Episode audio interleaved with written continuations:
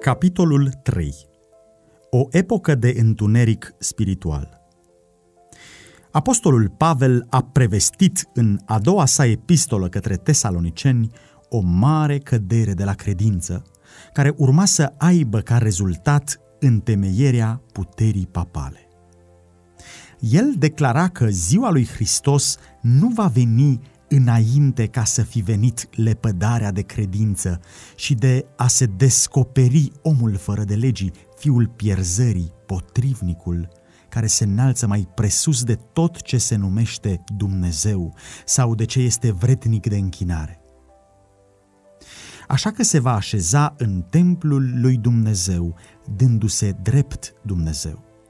Și mai departe, apostolul îi avertizează pe frații săi că taina fără de legii a și început să lucreze. 2 Tesaloniceni, capitolul 2, versetele 3, 4 și 7. Chiar la acea dată timpurie, el a văzut strecurându-se în biserică rătăciri care urmau să pregătească drumul pentru dezvoltarea papalității.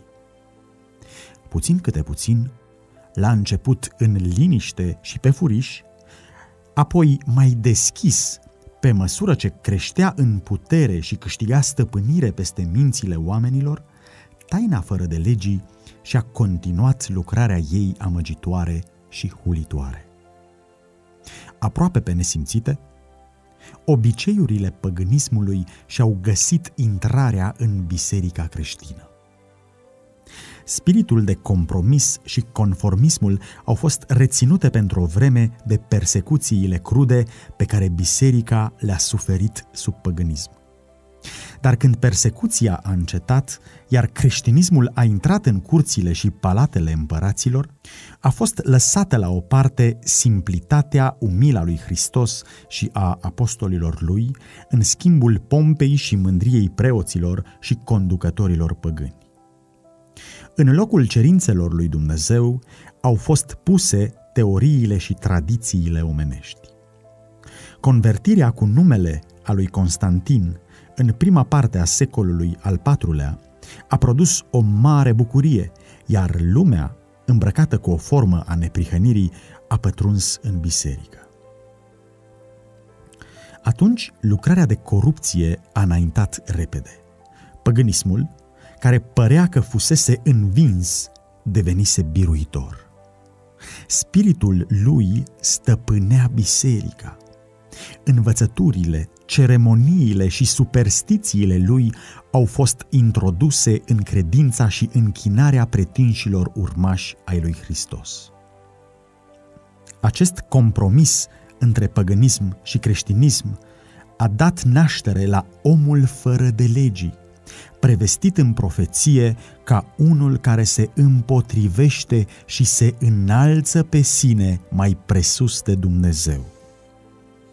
Acel sistem uriaș de religie falsă este capodopera puterii lui Satana, un monument al eforturilor lui de a se așeza pe tron pentru a conduce pământul după voia lui.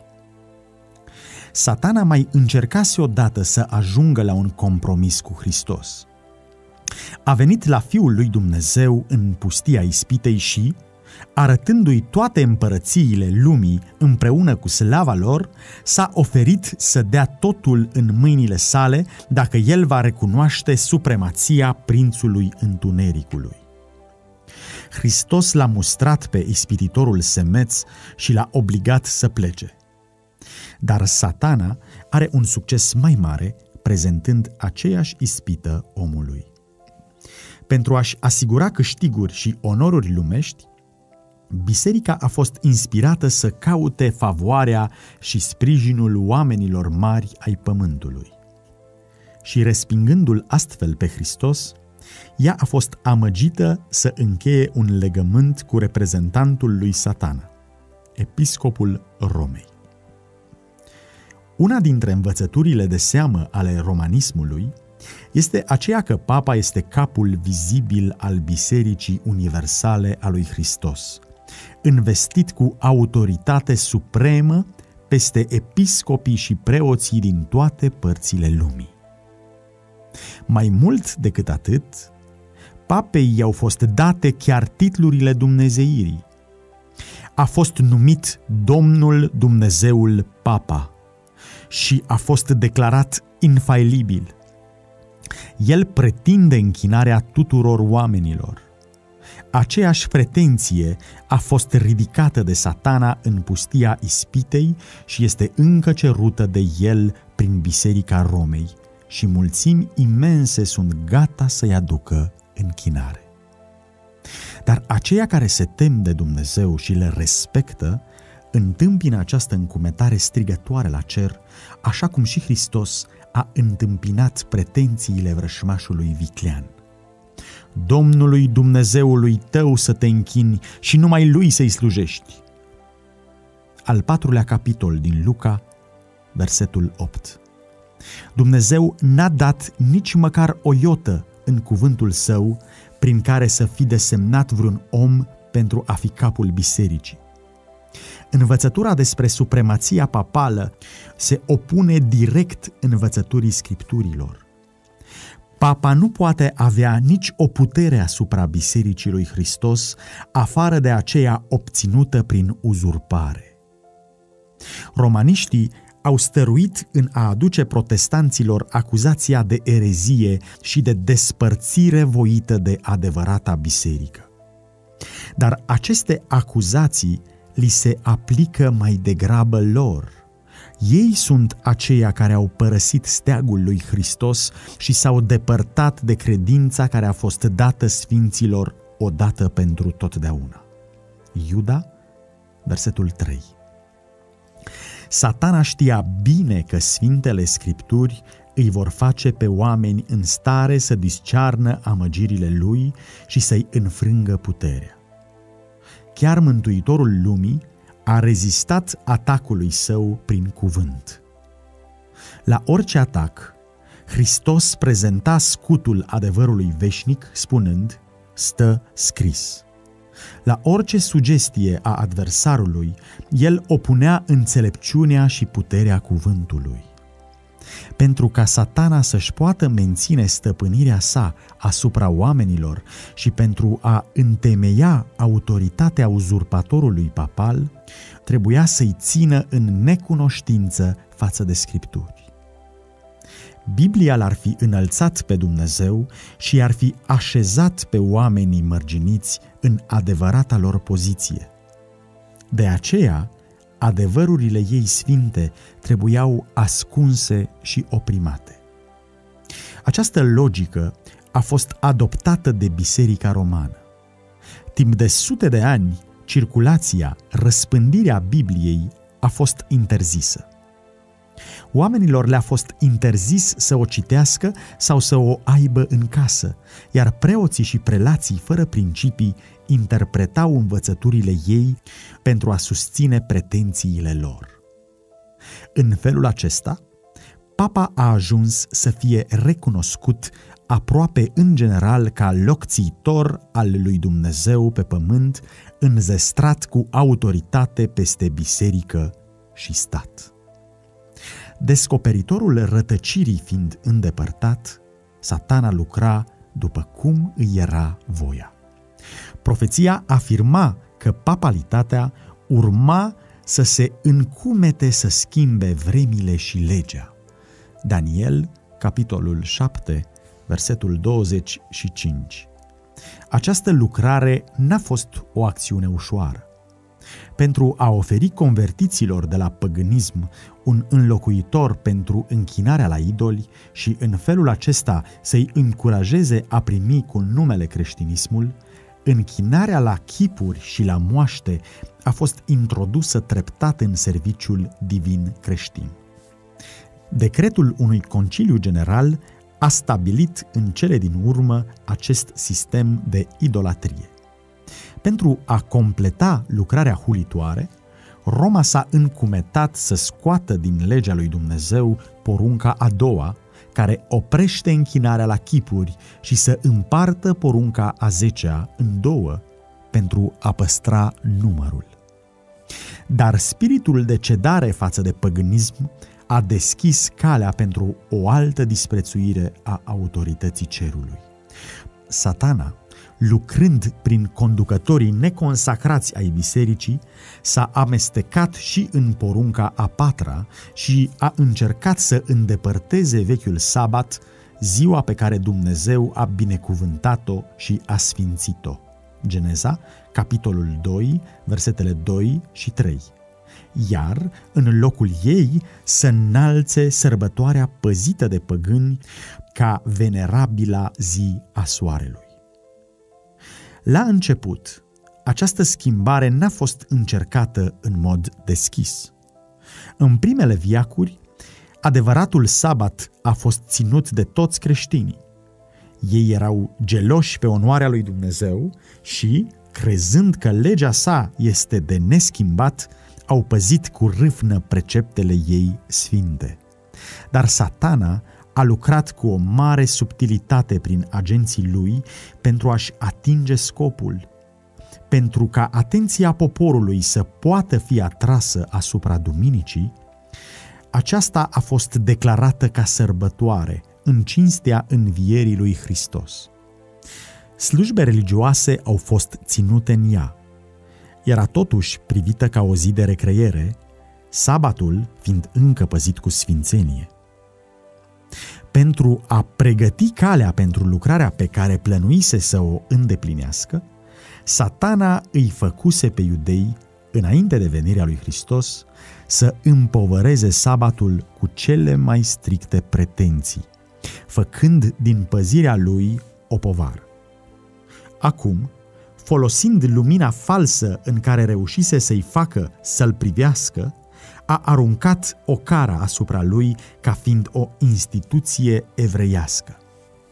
În timp ce creștinii în general continuau să păzească duminica drept o sărbătoare a bucuriei, el i-a condus să facă din sabat o zi de post, o zi de amărăciune și tristețe pentru a-și arăta ura lor față de iudaism.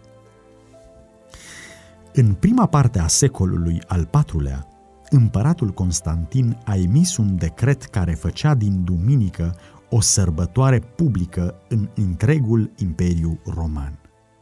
Ziua soarelui a fost cinstită de supușii lui păgâni și a fost onorată de creștini. Politica împăratului era aceea de a uni interesele adverse ale creștinismului și păgânismului. El a fost îndemnat să facă acest lucru de către episcopii bisericii care, conduși de ambiții și însetați de putere, au înțeles că, dacă va fi păzită aceeași zi atât de către creștini cât și de păgâni, aceasta va ușura primirea cu numele a creștinismului de către păgâni și în felul acesta puterea și gloria bisericii va crește. Dar, în timp ce mulți creștini temători de Dumnezeu erau conduși treptat să primească duminica ca având un anume grad de sfințenie, ei socoteau încă sabatul adevărat ca sfințit Domnului și îl păzeau în ascultare de porunca a patra. Arhiamăgitorul nu-și terminase încă lucrarea. El s-a hotărât să adune lumea creștină sub steagul său și să-și exercite puterea prin locțitorul lui, pontiful cel mândru, care pretindea că este reprezentantul lui Hristos prin păgânii pe jumătate convertiți, prin prelații ambițioși și prin credincioși iubitori de lume și-a îndeplinit planul. Din timp în timp au fost ținute mari concilii în care erau convocați demnitari ai bisericii din toată lumea. Aproape în fiecare conciliu, sabatul pe care Dumnezeu îl instituise era coborât din ce în ce mai mult, în timp ce duminica era în aceeași măsură înălțată.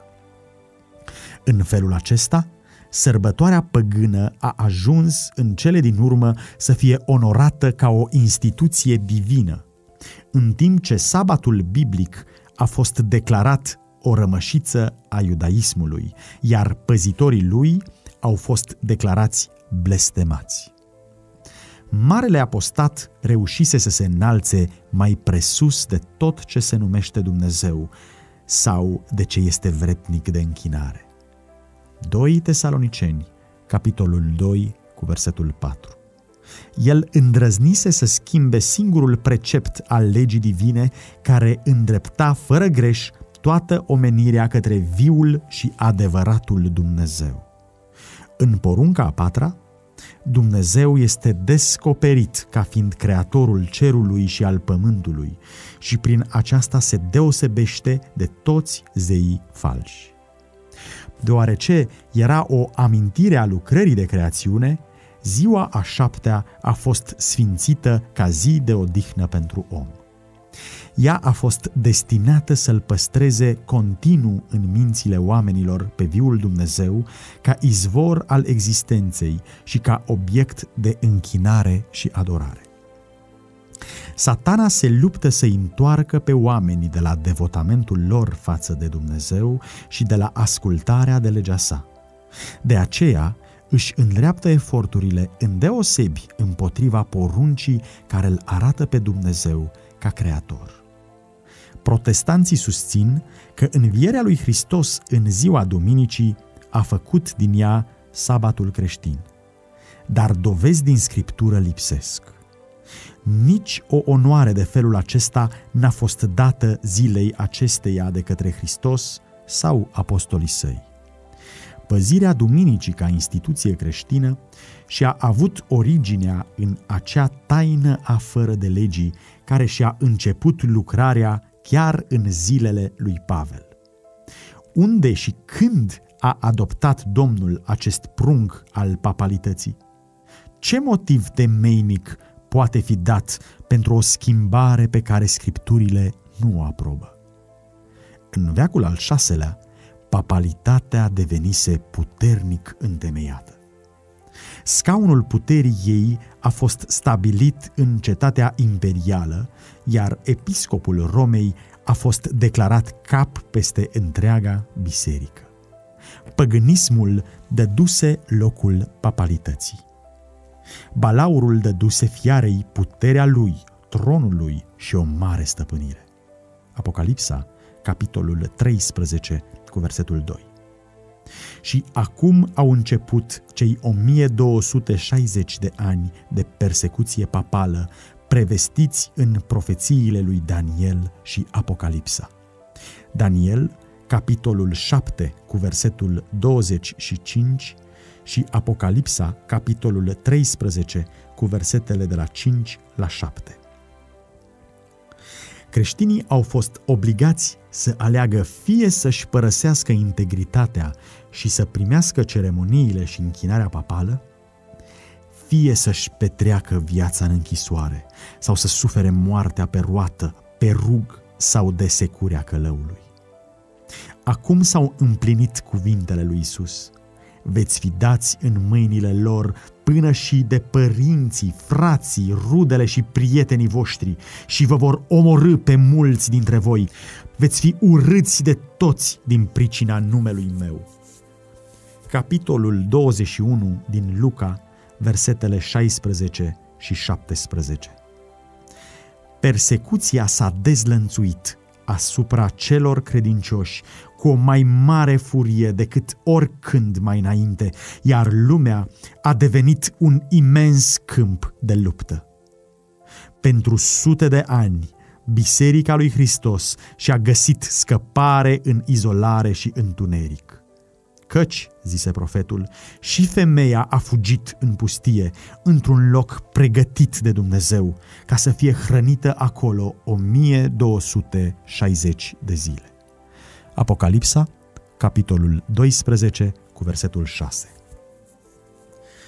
Înălțarea la putere a Bisericii Romei a marcat începutul evului întunecat.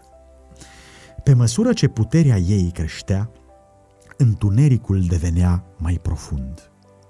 Credința a fost transferată de la Hristos, adevărata temelie, la Papa de la Roma. În loc să se încreadă în Fiul lui Dumnezeu pentru iertarea păcatelor și pentru mântuirea veșnică, oamenii priveau la papa, la preoții și prelații cărora el le dăduse autoritatea. Ei erau învățați că papa era mijlocitorul lor pământesc, că nimeni nu se putea apropia de Dumnezeu decât prin el și că el stătea în locul lui Dumnezeu pentru ei și de aceea trebuia să îi se dea ascultare. O abatere de la cerințele lui constituia un motiv suficient pentru cea mai aspră pedeapsă care venea peste trupurile și sufletele ofensatorilor. În felul acesta, mințile oamenilor erau întoarse de la Dumnezeu către oameni greșiți, cu defecte și cruzi, ba mai mult, chiar către prințul întunericului care își exercita puterea prin ei.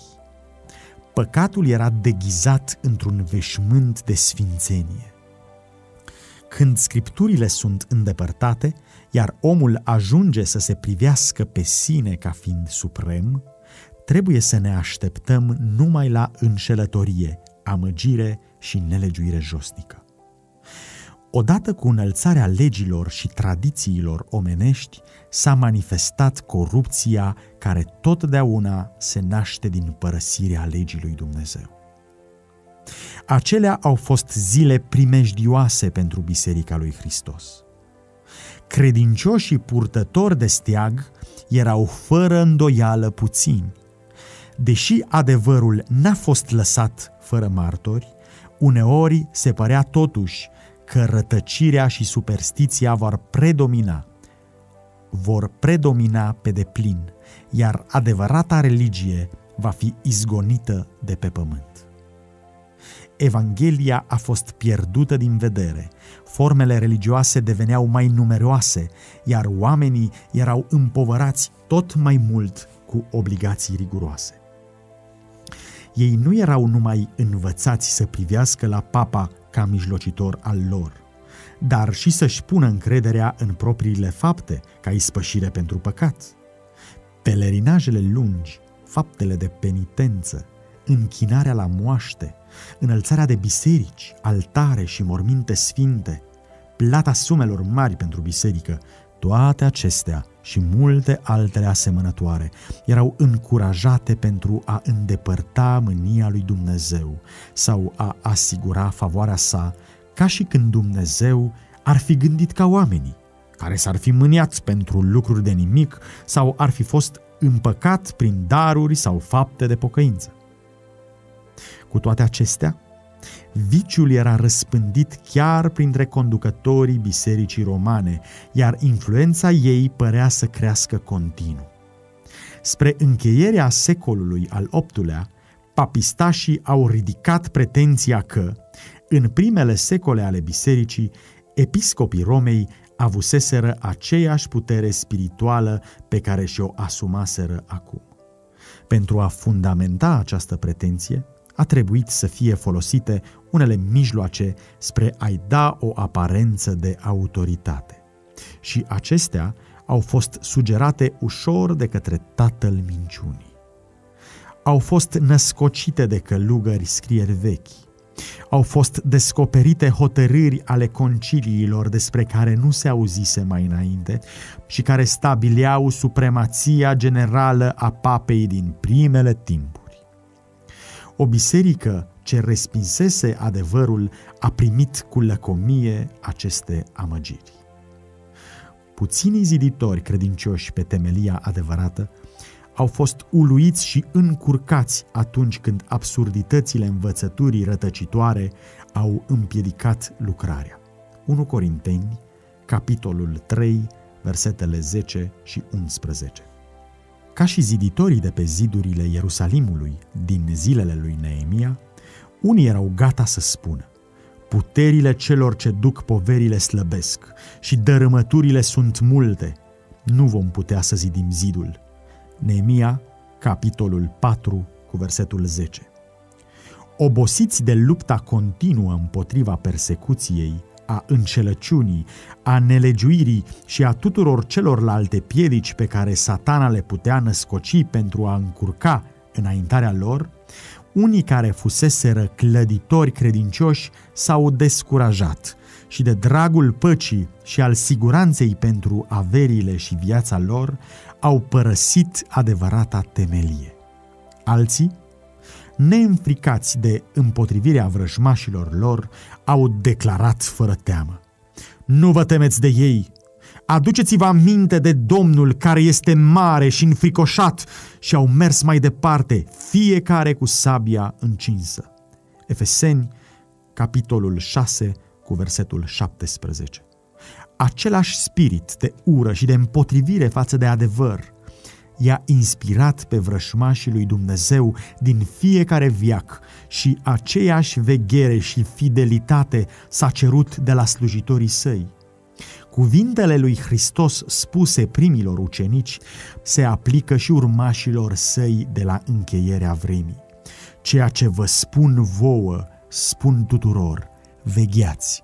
Marcu, capitolul 13, cu versetul 37. Întunericul părea să se îndesească. Închinarea la chipuri a devenit aproape generală. Candelele ardeau înaintea icoanelor cărora le erau înălțate rugăciuni. Obiceiurile cele mai absurde și mai superstițioase predominau. Mințile oamenilor erau cu totul stăpânite de superstiție, încât rațiunea părea că își pierduse influența. În timp ce preoții și episcopii erau iubitori de plăceri, senzuali și corupți, nu se putea aștepta decât ca poporul care privea la ei drept călăuze să fie cufundat în ignoranță și viciu. Un alt pas spre supremația papală a fost făcut atunci când, în secolul al XI-lea, Papa Grigore al VII-lea a proclamat desăvârșirea Bisericii Romane. Printre afirmațiile pe care le susținea, era una care declara că biserica n-a greșit niciodată, nici nu va putea greși vreodată, în conformitate cu Sfintele Scripturi. Dar această afirmație nu era însoțită de dovezile din Scriptură. Pontiful cel mândru mai pretindea puterea de a-i detrona pe împărați și declara că nici o hotărâre pe care ar fi pronunțat-o el nu putea fi răsturnată de nimeni ci era prerogativul lui acela de a răsturna hotărârile altora. O ilustrație izbitoare a caracterului tiranic al acestei susțineri de infailibilitate a fost văzută în comportarea față de împăratul german Henric al IV-lea. Pentru bănuiala de dispreț față de autoritatea papei, acest monarh a fost excomunicat și detronat îngrozit de părăsirea și trădarea prinților lui, care erau încurajați la răzvrătire împotriva lui de mandatul papei, Heric a simțit nevoia de a face pace cu Roma.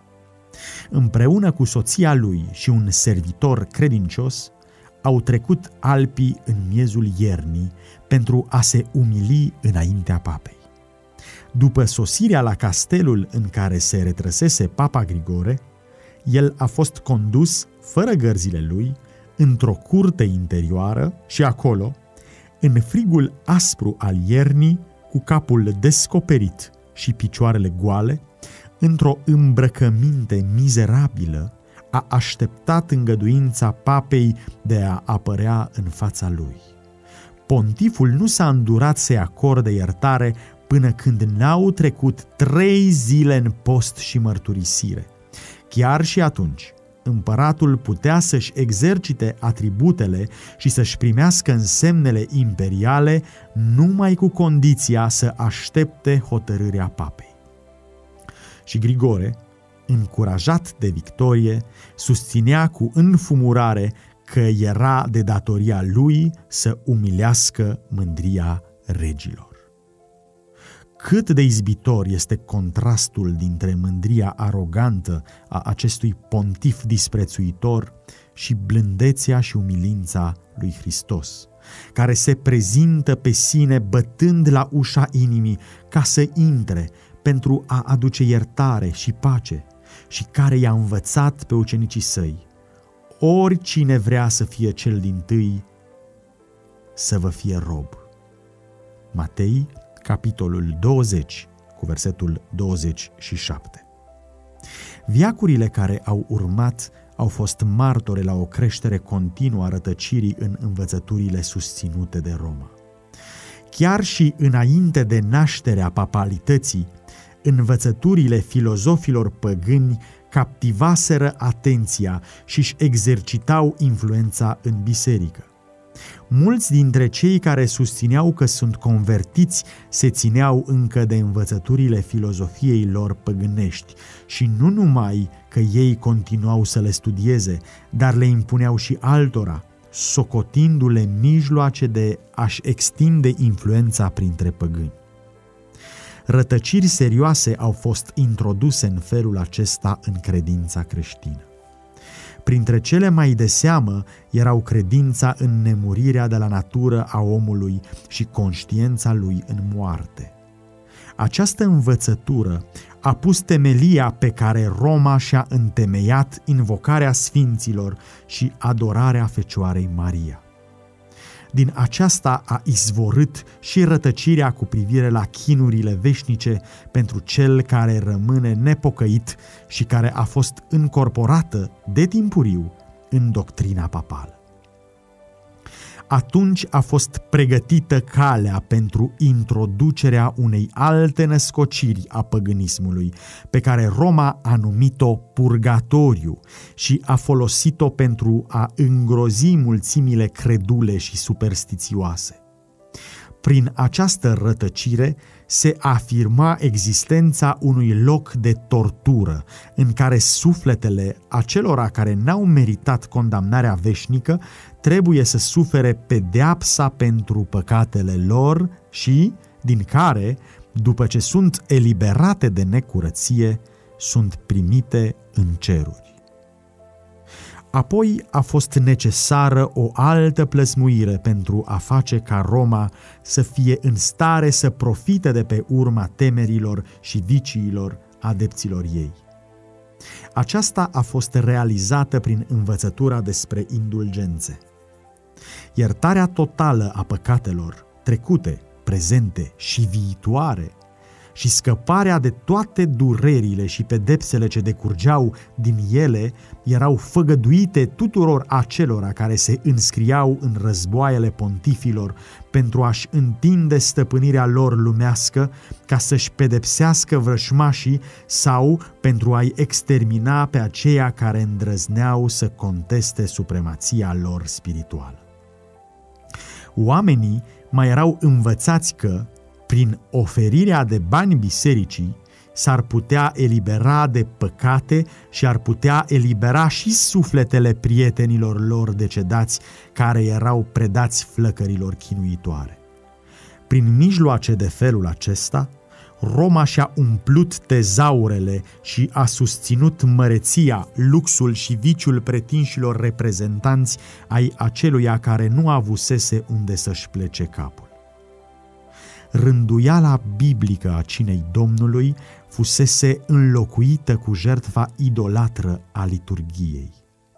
Preoții papali pretindeau că, prin bufoneriile lor fără sens, transformă pâinea și vinul simplu în trupul și sângele lui Hristos.